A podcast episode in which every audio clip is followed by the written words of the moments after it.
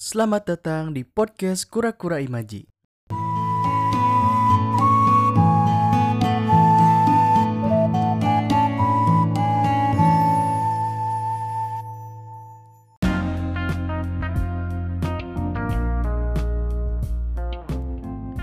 Halo semuanya, berjumpa kembali dengan saya Fahmi di podcast Kura-Kura Imaji.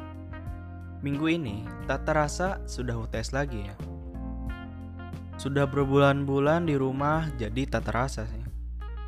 Gak banyak hal yang dipersiapkan dalam UTS melalui daring ini karena rata-rata ujiannya bisa open book atau buka buku.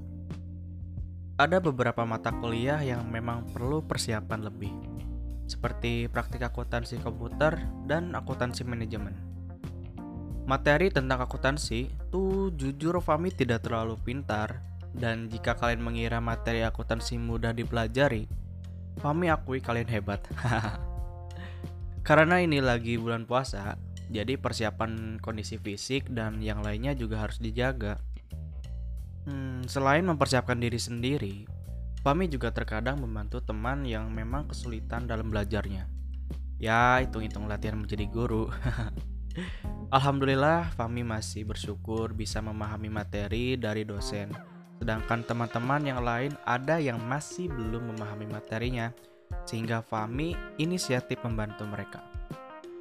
Rasa deg-degan atau tegang memang sudah umum dirasakan semua orang ketika menghadapi UTS. Tapi sebisa mungkin hilangkanlah rasa tegang itu dengan caranya masing-masing. Karena rasa tegang itu akan menimbulkan kebingungan yang tadinya materinya sudah dipahami menjadi lupa dalam sekejap. Selama berjalannya UTS, pasti ada beberapa hal yang menjadi kendala.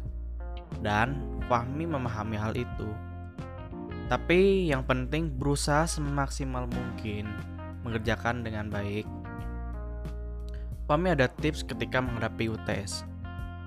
Yang pertama, memahami materi lebih diutamakan dibandingkan dengan menghafal. Mengapa demikian? Karena memahami materi itu jauh lebih mudah diingat daripada menghafal. Jadi seperti itu. Yang kedua, mengatur jadwal waktu untuk belajar. Nah, mengatur jadwal waktu untuk belajar juga sangat penting. Jadi ada waktu untuk belajar, ada waktu juga untuk istirahat, ada waktu juga untuk yang mengerjakan hal-hal yang lainnya. Kemudian yang ketiga, menjaga fisik dan mental diri sendiri. Selain belajar, selain memahami materi, selain mengatur jadwal, perlu menjaga fisik dan mental sehingga kita pada saat ujian atau UTS, maka fisik dan mental kita sudah siap 100%. Selamat menempuh UTS, ujian tengah semester. Semoga memperoleh hasil yang maksimal ya. Amin. Terima kasih telah mendengarkan.